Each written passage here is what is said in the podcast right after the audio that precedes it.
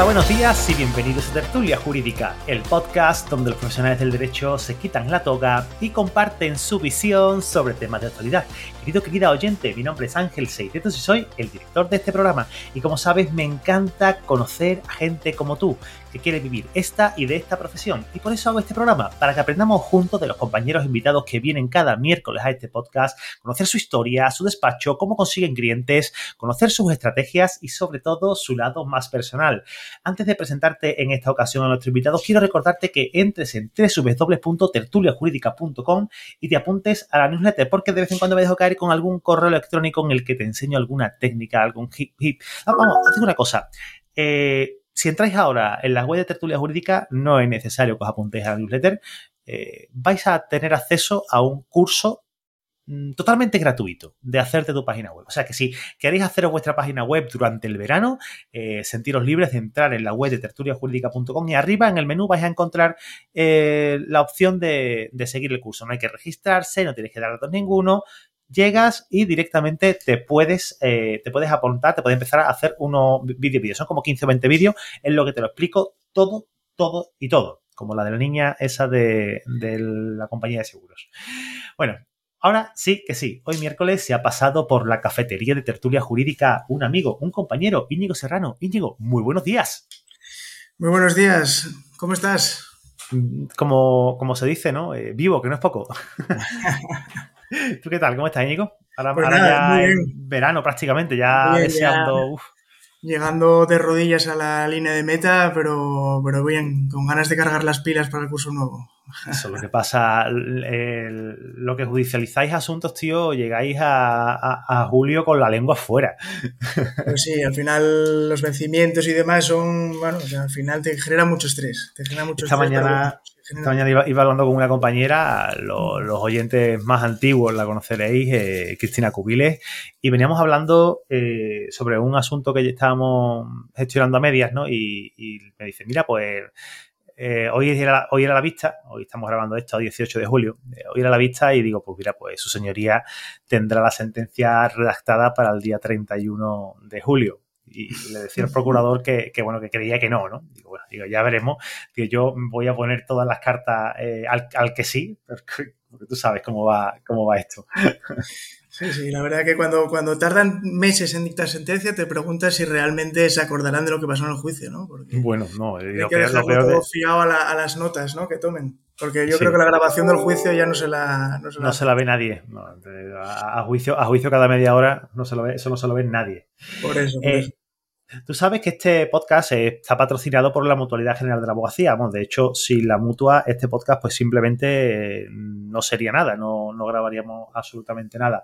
Eh, yo siempre recomiendo a todos y a todos los que, los que van a empezar a iniciarse en esta profesión, pues que, que somos una, una gran familia en la mutua, que somos una profesión que es la única o prácticamente la única que tiene una mutualidad propia eh, y, y, mejor que, y tal y como estamos viendo la inflación y tal y como vemos que las pensiones públicas mm, las va a pagar San Nani mañana, pues mejor que estén en la mutua, ¿no? ¿Tú eres mutualista? Sí, sí, soy mutualista, sí. ¿Desde cuándo?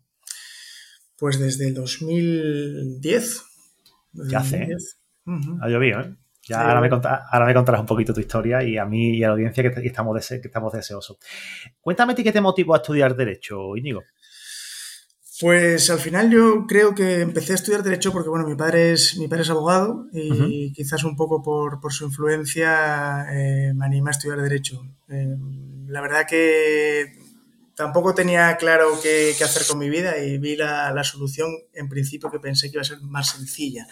Luego resultó que, que bueno, que finalmente no, no colaboré con, con, mi padre y no, no, entré en su despacho ni nada. Y, de, eso, de eso hablaremos, de eso hablaremos. y, y, y, cuéntame, ¿en el seno de qué familia naciste? Pues una familia, una familia humilde, normal, de clase media de Oviedo y, y nada, sí, sí, una familia muy normal. Entonces, eh, tú haces, me imagino, por, el, por, los años que llevas colegiado, entiendo que hiciste el, el, no el grado, hiciste la licenciatura, Eso es. eh, no hiciste el máster de, de, acceso a la abogacía, fuiste de lo Tuve de la gente que tuviste la suerte, esa suerte de que no te, que no te robaron, eh, uh -huh. al, menos, al menos eso. Sí, sí. Cuéntanos un poquito tu experiencia, porque tú hiciste prácticas durante la, la carrera. Pues durante la carrera no hice, no hice ningún, ninguna práctica, así que después, una vez que terminé, que terminé la carrera, hice una pasantía, ¿eh? vieja usanza, ¿no? De, con, un, compañero que, que, bueno, que me monitorizó y, y del que al final aprendes un montón, ¿no? Porque sales de la carrera un poco con conocimientos teóricos, pero lo que es el día a día de un despacho, sinceramente no, no, tenemos ni idea, salimos como pollinos. ¿eh? Sí. Eh, entonces, bueno, eh, estuve un año haciendo la pasantía y posteriormente em, decidí hacer un máster, decidí hacer un máster en Madrid, un máster de, propiedad intelectual, industrial y nuevas tecnologías, ¿Te pagaron en la, en la pasantía? No, ¿no? La pasantía era auténtica, De, auténtica de, pagar con tu sudor, ¿no? Exacto, de, aprender y, ya está, sí, sí. no, hubo, no hubo remuneración alguna, no. y luego nada, lo que te decía Ángel, eh, luego hice un, un máster en Madrid y posteriormente ya me volví a Oviedo y empecé a trabajar en un, en un despacho para posteriormente ya montar mi propio despacho. Si quieres te cuento un poco cómo fue eso. Sí, eh, pero quiero, quiero entrar un poquito más en el tema porque, mm, claro, me llama mucho la atención, eh, no sé si a lo mejor sea por temas familiares, que no entras con tu padre en el despacho, porque él tenía un despacho particular, tenía un despacho conjunto con alguien más o como... Era un despacho conjunto con alguien más, ya te explicaré un poco también cómo es la situación que tenemos ahora, ya te, te adelanto que ahora está trabajando actualmente, está trabajando él en mi despacho, al revés. ¿eh? Entonces, entonces, bueno, ya te contaré un poco cómo, fue eso. Eh, curioso. Sí, eh, pero bueno, sí, mi padre trabaja en un despacho colectivo y, bueno, la verdad que yo una vez que terminé la carrera tampoco quise nunca vincularme con, su despacho, ¿no?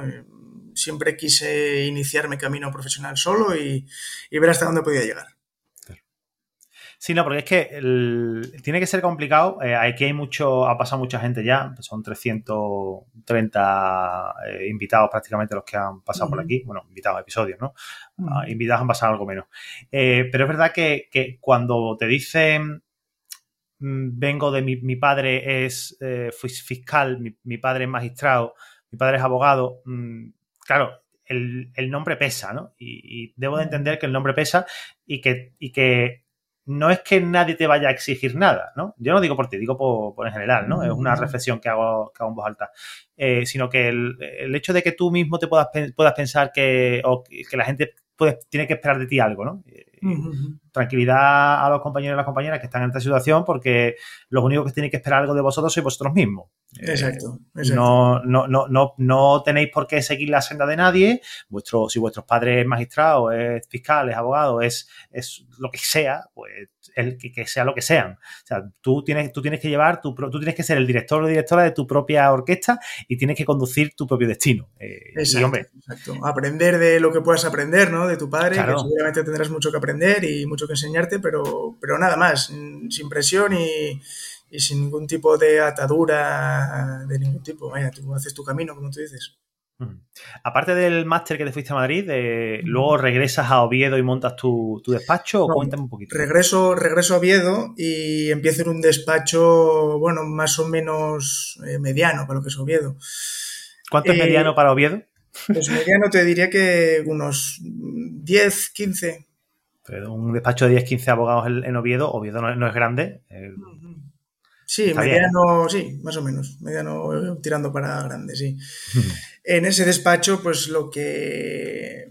El principal cliente era una entidad financiera. Entonces ahí, digamos que lo que, lo que aprendí fue un poco a, a ver mucho pleito de, consumidores, mucho pleito de consumidores contra entidades financieras y desde el lado de las entidades financieras, pues eh, defender sus intereses.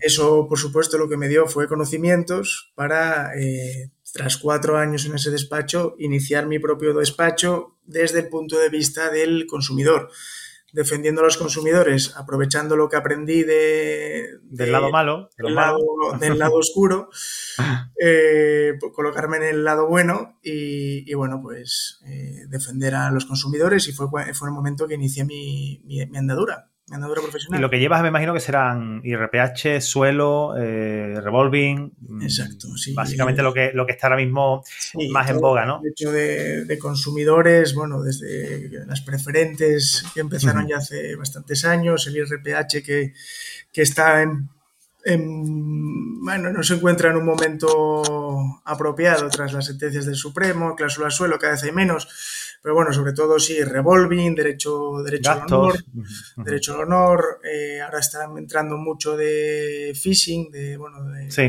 son temas de suplantación de identidad y que sustraen. Pero eso, está, eso es más penal, ¿no? Interrumpo 10 segundos la entrevista para recordarte que entres en www.profesional.legal y te des de alta. Cuando alguien te habla de un producto, servicio o persona, lo buscas en Google, lo mismo hacen tus clientes. Así que si alguna vez dejas una tarjeta, comentas sobre tu nombre y no apareces en Google, no aparece eh, tu, tu, página web, no aparece una forma de contactar contigo, mm, pues estarás perdiendo clientes y estarás perdiendo credibilidad. Así que ya sabes, profesional.legal para trabajar tu marca personal, tu presencia online, mejorar tu posicionamiento SEO y sobre todo crecer en comunidad. Vas a entrar en un grupo privado de abogados y abogadas en el que nos vamos a ayudar entre nosotros. Así que ya sabes, entra en www.profesional.legal hasta final del mes de septiembre, tienes un descuento de 50 euros el 50%. Te va a salir solo por 50 euros al año. Vas a tener acceso a una página web que podrás customizar, podrás arreglarla tú mismo, tú misma. Muy sencillo, con solo 5 clics y, oye, son solo 50 euros al año. Ya sabes, apúntate www.profesional.legal.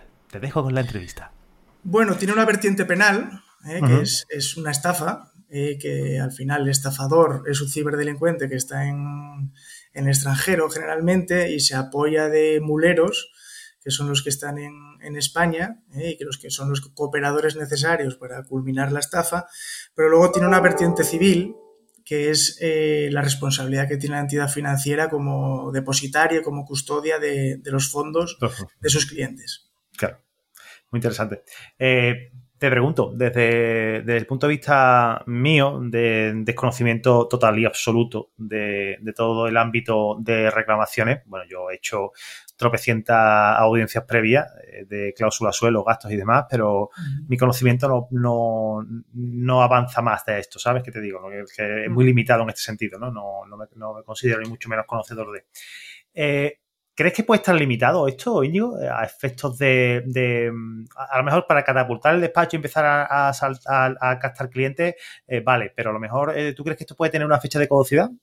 ¿Me hablas de los phishing o de qué me No, no, no, los, phishing no, los phishing cada vez, cada vez habrá más porque, pero me refiero en general a lo que viene a ser los gastos o la, todo el tema de consumidores y usuarios.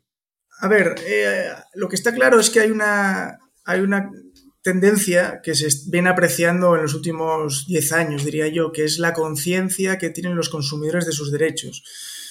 Eh, desde ese punto de vista, hace 15 años mm, era David contra Goliat, ¿no? Luchar contra las entidades financieras. Eh, posiblemente eh, te tirasen de loco, ¿no? Si querías demandar a un banco con todas sus asesorías jurídicas, sus despachos de abogados potentes y abogados prestigiosos. Hoy en día, pues mm, están cambiando las cosas muchísimo. La Unión Europea tiene, está dictando directivas constantemente que protegen a los consumidores y esto se refleja en, el día a día de, nuestros tribunales. Eh, si se va a acabar, si tiene recorrido, yo creo que sí. Eh, yo creo que no se va a acabar, quiero decir, perdón. Sí, sí, no, yo creo que sí que, tiene, recorrido. que tiene recorrido. Yo creo que, bueno, que eh, cuando eran los preferentes, pues cuando se acaben los preferentes eh, ¿qué va a pasar con estos despachos especializados en preferentes? Eh, llegó la cláusula suelo. Cuando parecía que se acababa la cláusula suelo, llegaron los gastos hipotecarios. Cuando parecía que se acababan los gastos hipotecarios, llegaron las tarjetas revolving. Ahora estamos, bueno, llevamos ya muchos años también con la, vulneración del derecho al honor por inclusión en listas de morosos. Ahora parece que, surge con fuerza. Eso lleva desencadenado eh, RC, ¿no?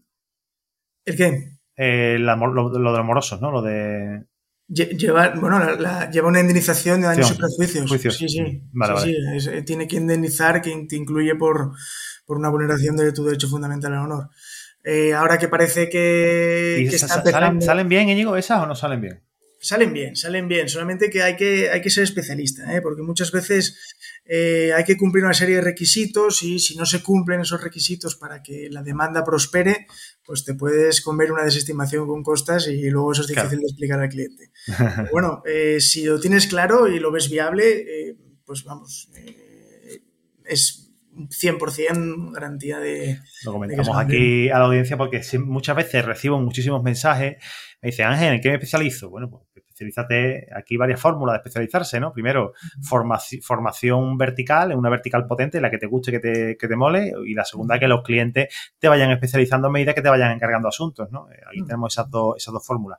Pero bueno, es una fórmula a estudiar, a tener en cuenta. Han pasado por aquí eh, abogados especialistas en, en derecho canábico también, que, que que es muy interesante, ¿no? Hay de todo, ¿no? Entonces ya yo quiero que vea la audiencia que hay posibilidad de especializarse en diferentes nichos, ¿no? Y entre ellos, pues mira, este sería también uno, uno curioso de investigar. Por, supuesto, al final, eh, si te especializas en un nicho y haces buena, una buena campaña de, marketing y te posicionas bien en, buscadores, eh, pues bueno, las posibilidades de conseguir clientes hoy en día son, son bestiales, son bestiales. Eh, eso que comentabas de derecho canábico, pues no creo que haya muchos abogados especialistas y bien posicionados en Google. Es cuestión de... Hay poco, hay poco. Hay dos, despachos, Una estrategia, montártelo bien y, y bueno, hacer un plan de negocio acorde. Sí, de hecho esta gente lo que asesoraban eran a la... Eh, ellos no van al... Por lo, para que no lo hayáis escuchado, ¿no? Ellos no van defendiendo eh, al, pequeño tenedor de sustancia. Ellos asesoran a la empresa de las semillas las, asociaciones montan, los montan los, los, los Bien, estamos hablando de que no estamos hablando de, pequeña escalita, ¿no? no estamos hablando de, empresas grandes que facturan miles de millones de euros al, al Por supuesto, ahí, está la, bueno, que, cada uno sea lo más avispado que pueda para encontrar su, su océano azul, ¿no? Donde no tenga competidores y, y, y nade como un pez en el agua. ¿Qué, más estáis haciendo en el despacho? Porque lo del pitching me, parece, me parece muy interesante que lo comentemos. Aquí se ha comentado por encima, pero no, hemos entrado muy, mucho en profundidad. Vamos a, explicar un poquito a ver cómo lo trabajáis. El tema del phishing. Eh, bueno, el phishing eh, surge en los últimos dos años, yo creo que, ha crecido exponencialmente. Eh, la tendencia de las entidades financieras a cerrar oficinas y al mismo tiempo empujar tanto a jóvenes como a mayores a operar con la banca online, eso ha provocado una avalancha de, casos de phishing.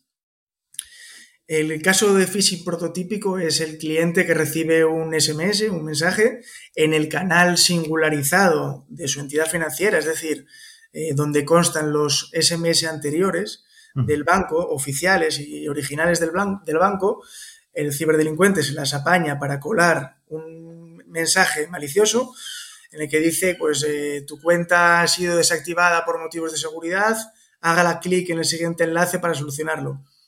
El usuario hace clic en ese enlace y te lleva a una página web que es idéntica, pero no te imaginas hasta qué punto de idéntica a la del banco. Eh, en el momento que metes tu usuario y contraseña, ya le das las, claves a los estafadores y a partir de ahí ya operan a sus anchas y, se saltan todas las, todas las medidas de seguridad, absolutamente todo. Eh, lo que ¿Cuál ha sido el caso más gordo que has visto, Íñigo, de desplumar a una persona? Más gordo de, cuantía.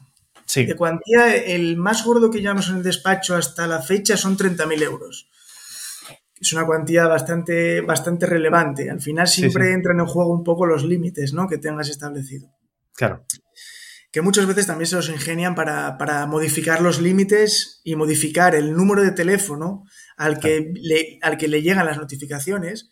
La firma electrónica y eso, claro. Claro, modifican el, teléfono que está vinculado a tu cuenta y a partir de ahí eh, operan libremente. Eh, entonces, Claro, ahí. Y tú en tu casa comiendo unos ganchitos y, uno comprando un Mercedes con tu, con tu cuenta. Exacto, exacto, exacto. Eh, generalmente es que es más gravoso porque hacen operaciones, eh, transferencias inmediatas eh, que suelen llevar una comisión alta y siempre en el extranjero, ¿no? En países como Ucrania, Lituania, Rusia. Es complicado de, rastrear las operaciones, claro. Absolutamente imposible. Los procedimientos penales por estafa son siempre acaban archivados porque no tienen de dónde tirar. No se localiza al, estafador, en muchas ocasiones se localiza al mulero, pero el mulero es, una persona insolvente que se lleva una pequeña comisión, obviamente, en efectivo y no, no hay forma de, trincarle el dinero. Entonces, la vía más interesante e inteligente es, por la ley de servicios de pago, acudir frente a la entidad financiera. eh, la entidad financiera, según esta ley, tiene responsabilidad cuasi objetiva, es decir, tiene la obligación de devolver los fondos a sus clientes al día siguiente de la comunicación por parte del cliente, salvo que acredite que existe negligencia grave. Es decir, la carga de la prueba la tiene la entidad financiera. Y no es una mm. negligencia cualquiera ni una culpa, es, es, un nivel más, es una negligencia grave. Entonces, claro, el banco lo tiene francamente complicado. Sí, ¿no? Que tendría que ir yo con el POSIT de, de, la contraseña de la tarjeta pegado, básicamente. Por ejemplo, por ejemplo, y que lo pueda demostrar el banco. Sí, claro, claro. ¿Eh? Y, que, yo pase por la tarjeta por, por, delante de la cámara del banco enseñándolo a todo el mundo. Vale, venga. Ya tenemos ahí la, la, negligencia grave. Madre mía. Es, de alucine, ¿eh? O sea, es, de alucine, es un, es un nicho a, explorar. ¿Y cómo va ese de los 30.000 euros? Por ahora va, va para adelante, ¿no? Ese, va para adelante, se va para adelante. Eh, en este caso concreto, los 30.000 euros fue incluso más gravoso porque el cliente recibió un SMS de estos que te comentaba, malicioso, pero sospechó. Le decían en el SMS que eh, se estaban haciendo operaciones fraudulentas.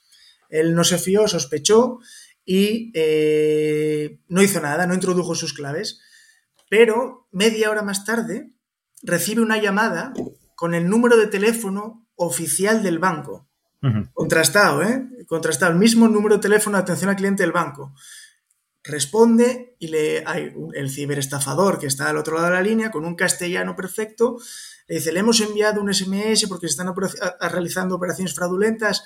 Eh, vamos a tratar de anularlas todas, para lo cual le vamos a, a, remitir una serie de SMS, nos va a tener que ir diciendo los datos. En este caso, nuestro cliente, con otra línea de teléfono, llamó al número del que le estaban llamando y al comprobar que efectivamente era del banco, obviamente se fió. Entonces ya eh, atendió a todo lo que le pedía el estafador haciéndose pasar por empleado del banco y, ahí vino el desfalco después, 30.000 euros. Madre del amor hermoso. Entonces, ante una estafa como esa, que es, digamos, que es perfecta, es muy difícil que el banco pueda acreditar que hay una negligencia grave del, del cliente. Joder. Es brutal, es brutal, Ángel. Sí, sí, no, desde luego. Eh, es brutal. Para tenerlo, para tenerlo en cuenta. Eh, quiero, quiero seguir un poquito con, tu historia. Eh, yo sé que has encontrado ahí un buen nicho de mercado y, está, y estás explotándolo bien. De hecho, en tu web lo puedo, lo puedo ver bastante, lo, lo, dejé, lo dejé bastante claro. Por cierto, la web muy bonita, muy limpia y muy ordenadita, también hay que decírtelo. Felicidades, se nota, que, se nota que, le, que le prestas atención al marketing. Tenemos buena gente detrás, desde luego. Así, eso es, eso es bueno. Eh, quiero hablar contigo sobre cómo ves tú el despacho como negocio. ¿Qué crees, que necesita un abogado eh, a nivel particular para transformar su despacho particular de abogado personal, personal en un negocio de verdad? Bueno, primero eh, tiene que darse cuenta que, que una parte de la abogacía, es decir, de su vertiente como abogado, la va a tener que aparcar. Va a tener que empezar a ser y pensar como empresario. No es lo mismo eh, gestionar eh, tus asuntos personalmente que gestionar un despacho ya como, como, el nuestro, que ya se acerca a los 20, a los 20 empleados. Entonces ya tienes que eh, echarte la mochila a la espalda de una serie de preocupaciones que cuando estás por tu cuenta no tienes. Pues temas de facturación, de nóminas, de mm, preocupaciones de los empleados, tratar de que todo el mundo esté lo más a gusto posible. Bueno, una serie de cosas que son tantas que sería complicado de, captar, clientes, que no falte, que, no falte la gasolina, claro. Que no falte la gasolina, porque al final, quieras que no seas una mochila que te eches a la espalda, ¿no? De, tener eh, gente trabajando contigo, eh, te exige eh, tener un flujo constante de, asuntos para mantener a esa gente en su puesto de trabajo, ¿no?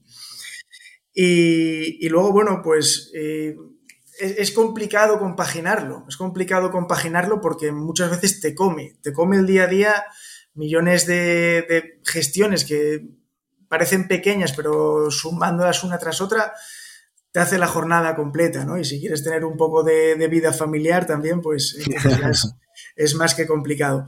Pero bueno, yo en mi, experiencia, yo siempre trato de mantener un poco mi, vertiente de abogado, pero ya por, porque me gusta. ¿eh? mm, bueno, porque me gusta la profesión de abogado y me gusta mantenerme al día y, poder llevar mis asuntos, mis, los, los, asuntos que puedo llevar yo, tratarlos con, con celo y dedicación. No, también es verdad que el, a ver, que, lo que tú has comentado es totalmente cierto, ¿no? Cuando empiezas tú a tener un, rol más de dirección, ¿no? Eh, tienes que dejar de, ejercer, tienes que dejar de ponerte la toga porque hay que ir al banco, hay que hacer otras gestiones y, no solo eso, sino que hay que captar clientes y los clientes se pueden captar perfectamente en, la puerta de la sala, eh, pero donde están los clientes de verdad es en la calle. Sí, sí, sí. Entonces, ¿de qué manera captáis clientes vosotros? Nosotros clientes eh, empezamos apalancándonos muchísimo, muchísimo en Facebook, Facebook Ads. Eh, la verdad que... ¿Cómo, perdón? ¿Qué anunciabais y en, qué año fue eso? Pues empezamos en el 17. Vale. Eh, anunciando tarjetas revolving, reclamación de tarjetas revolving. El, el crecimiento del despacho vino principalmente por, Facebook Ads. ¿eh? Yo, vamos, soy consciente de y estoy eternamente agradecido a, Facebook porque te da una herramienta para conseguir muchos eh, leads buenos en poco tiempo. ¿eh? Entonces, muchos son morralla, muchos no realmente es gente que pincha sin saber, pero si filtras bien y haces una buena, una buena segmentación de la campaña, eh, obtienes muy buenos resultados. ¿Quién te hace eh, la, haces tú o lo hacéis en equipo o tenéis alguien de externo contratado que, prepara la campaña? Tengo, una persona externa que, nos lo hace, sí, sí. Para, acercar a la audiencia un poquito los números, si se pueden hablar de ello, eh, ¿cuánto, ¿cuánto te gastas en Publi, en Facebook, y cuánto le pagan más o menos a esta persona por hacer? O, por supuesto, mensual, mensual o como... Bueno, ahora, ahora mismo estoy te iba a comentar, ahora mismo, gracias al boca a boca, y ya voy tengo más tráfico orgánico que el de pago, entonces ya voy necesitando menos inversión publicitaria. Pero hubo, hubo una época que, vamos, igual gastaba 200 o 300 euros diarios en, en publicidad en Facebook. Eso, bueno, al final pues casi nos vamos a 9.000 euros al mes, 10.000 euros al mes, más o menos en, Facebook. ¿eh? Has comentado que te apalancabas en publicidad, con lo cual mm, quiere decir que eh, no tenías esos 9.000 euros para pagarlo, bueno, me refiero, o los tenías, pero no te saldrían de tu día a día, pero de cada euro que metías, ¿cuánto sacabas, más o menos? de beneficio? Sí. De retorno de la inversión me refiero, más o menos. el, retorno, de inversión es súper alto. Es que al final date cuenta que los márgenes... Vamos a hablar de procedimiento. Mira, por ejemplo, ¿cuánto más o menos la, media que le suele sacar a una revolving? A una revolving eh, por costas en cada comunidad es distinto, pero si tengo que decirte una media, calcula unos 2.000 euros. 2.000 euros. ¿Y, por, y la adquisición de ese cliente, cuántos leads te costaban más o menos? No, no, sabría decirte, no sabría decirte, pero es que el retorno es tan alto, tan alto, tan alto que... Sí, que te da, igual quemar, te, da, igual quemar, un, 100, eh, posibles leads, que a lo mejor estamos hablando de una tasa de conversión del 1%, pero si eh, hablas de que te entran 100 usuarios, de cada 100 usuarios te entra uno y eso te pasa cada, cada dos días, te da igual... para que te des una, idea, Ángel, eh, yo gestiono más o menos unos 1.500 leads de Facebook al mes, aproximadamente. ¿Y trabajas en toda España, desde Oviedo? Sí, trabajamos en toda España. Eh, yo quiero que la audiencia vea la posibilidad que hay. O sea, cuando, cuando me decís que no funcionan las campañas de Facebook Ads, es porque ponéis una publicación y le ponéis dos euritos. Eso no funciona así. Tener un presupuesto, tener un presupuesto. Eh, Facebook tiene que aprender, tenéis que gastaros el dinero. No, estamos diciendo que os gastéis 9.000 euros al mes, pero 600 eh, eurillos al mes para ir probando. Para empezar, sin duda, y darle tiempo, porque Facebook tiene un algoritmo que al principio, eh, hasta que no ve que, las campañas hacen engagement suficiente, no te da buenos leads y te salen caros el leads pero al final es que en este campo, como, es el, como el nuestro, eh, el ROI es tan, tan elevado que, por reservar de unas costas un porcentaje alto y destinarlo el mes siguiente a publicidad, sinceramente, tienes muchísimo más que ganar que perder. Lo que tú decías, 600 euros al principio es muchísimo para una persona sola. Es que son, es que son cinco, cinco asuntos, eh, Íñigo. Es que con cinco asuntos que consigas sacar una media de 2.000 euros de costa, es que te paga la, publicidad. No vas a ser capaz en 20 días hábiles de mes en conseguir cinco asuntos siempre y cuando te lleguen lo que tú has hablado, ¿no? Eh, mil leads. O sea, de mil leads para, que te, lleguen mil leads tienes que invertir casi tanto como nosotros, más o menos. Claro, pero a lo que me refiero, estamos hablando con 9.000 euros. Vamos a ver, vamos a plantearnos en los, los 9.000 euros al mes de publicidad. Si, te, si convertimos mil, o sea, si nos llegan mil leads y de esos mil leads tenemos una tasa de conversión del 1%, por ponerlo un, un número redondo, estamos hablando de 100, de 100 clientes cerrados de 2.000 euros. Echa cuenta cuánto dinero es todavía es positivo. Eh, aunque sea el lead caro, es positivo el, retorno de la inversión. Está claro, está claro. También es cierto que, eh, bueno, Facebook eh, es una herramienta muy buena, pero en los últimos tiempos a mí me está empezando un poco a, a decepcionar. Yo no sé muy bien la razón, pero Mm, no, yo creo que porque viene... El tema de las cookies, esta de la privacidad de Apple, hay un montón de casos ¿no? que, afectan, pero cada vez te da leads peor cualificados. Hace dos años era bestial, era bestial, sinceramente, bestial. Es que, es que tú vienes de, un momento en el que, claro, si comparas el, hace dos años con ahora, pues lógicamente hay una diferencia grande, porque hace dos años... Pues, hay muchísima competencia, el, el periodo COVID lo disparó todo. Claro. La, gente, los abogados se echaron a las redes y, cada vez hay más. Es, lógico, es el, paso natural, ¿eh? no hay duda. Habrá que, habrá que seguir investigando y aquí hay dos cosas, que, que es tiempo o dinero. Eh, si tienes dinero, mm, invierte. Si tienes tiempo, invierte tu tiempo. Dedícale tiempo, exacto. Y aquí tienes dos, las dos opciones. Y ya si las mezclas, pues si no tienes tiempo, pues pon dinero. Y si no tienes dinero, poco tiempo. O sea, es que una, una, una, cosa o la otra, Íñigo. La verdad que, tío, me ha gustado muchísimo el rato este de, haberme, haberte desnudado y haber dado cifras y haber hablado eh, de, con tanta naturalidad, ¿no? Sobre pasta, porque es complicado que, alguien se pringue y nos dé los números con, con tanto detalle como lo has hecho tú. Y antes de, de, terminar, me gustaría que comentaran, me comentaras algo curioso, simpático, bochornoso que te haya pasado eh, con algún cliente, con anécdota o algo así. que puedas contar, ¿eh? ¿eh? Bueno, pues a ver, sí que puedo contar una que es muy simpática de cuando estaba como abogado de la entidad financiera. Me tocó defender un atraco. desde el punto de vista del banco, ¿no? Como acusación particular. Entonces, el, el abogado de defensa eh, bueno, muy, muy, a mí me pareció muy simpático porque a la hora de eh, interrogar a los empleados del banco, le, les, le preguntaba eh, de forma insistente si no tenía una escopeta debajo del mostrador para defenderse del cuchillo de seis dedos que utilizaba el atracador. Y se lo preguntó a todos y a cada uno de los empleados que había ahí. Eh, bueno, fue, fue una. estábamos todos, el fiscal, el juez, estábamos todos ojipláticos diciendo, pero ¿cuántas películas ha, visto el compañero, no? Que, el, lejano, el lejano este. la verdad que fue. Bueno, no sé, la verdad que fue, una, fue muy simpático, fue muy simpático, un momento un tanto kafkiano, sí. con, que, bueno, por lo menos te echa, te echa una risa. Eh, te iba a preguntar eh, que a quién, que si crees que hay algún perfil de persona que te gustaría que entrevistáramos aquí en Tertulia Jurídica, alguna persona que tú digas, ah, el mía, pues este perfil puede estar guay, o esta persona en concreto mm, la conozco de tal y puede estar bien. Eh, a mí me gustan mucho los, emprendedores del sector jurídico porque creo que, que todos tenemos mucho que aprender de ellos para seguir mejorando y, al final es, una mezcla complicada, ¿no? La de ser abogado y, empresario. Parece que no estamos preparados para la cabeza dividirla en dos y, pensar a dos velocidades distintas.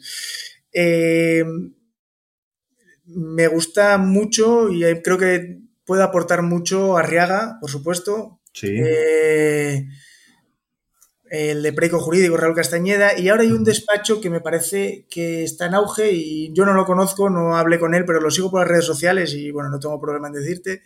Es eh, Scariam, no sé si te suena. ¿No? Scariam, terminado en M y con K. Sí. Es un despacho que se está ¿De especializando. extranjería puede ser?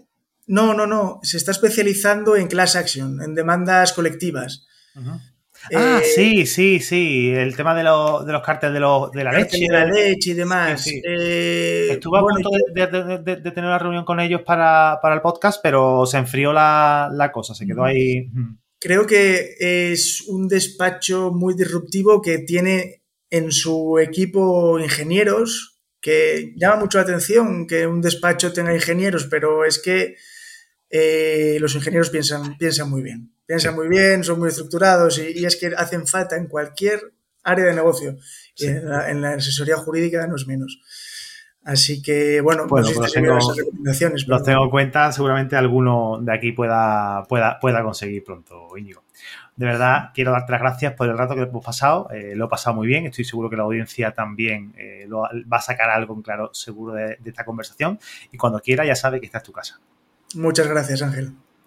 Bueno, muchas gracias a ti por escuchar este episodio y sobre todo por compartirlo. Y recuerda que si no lo has hecho aún, te invito a que nos dejes una bonita reseña en tu reproductor de podcast preferido. Si nos escuchas a través de iBox, dale a like, déjanos un comentario que nos encanta, no te cuesta absolutamente nada. Y si nos escuchas a través de iTunes, déjanos una reseña, pásaselo a tus amigos, a tus compañeros.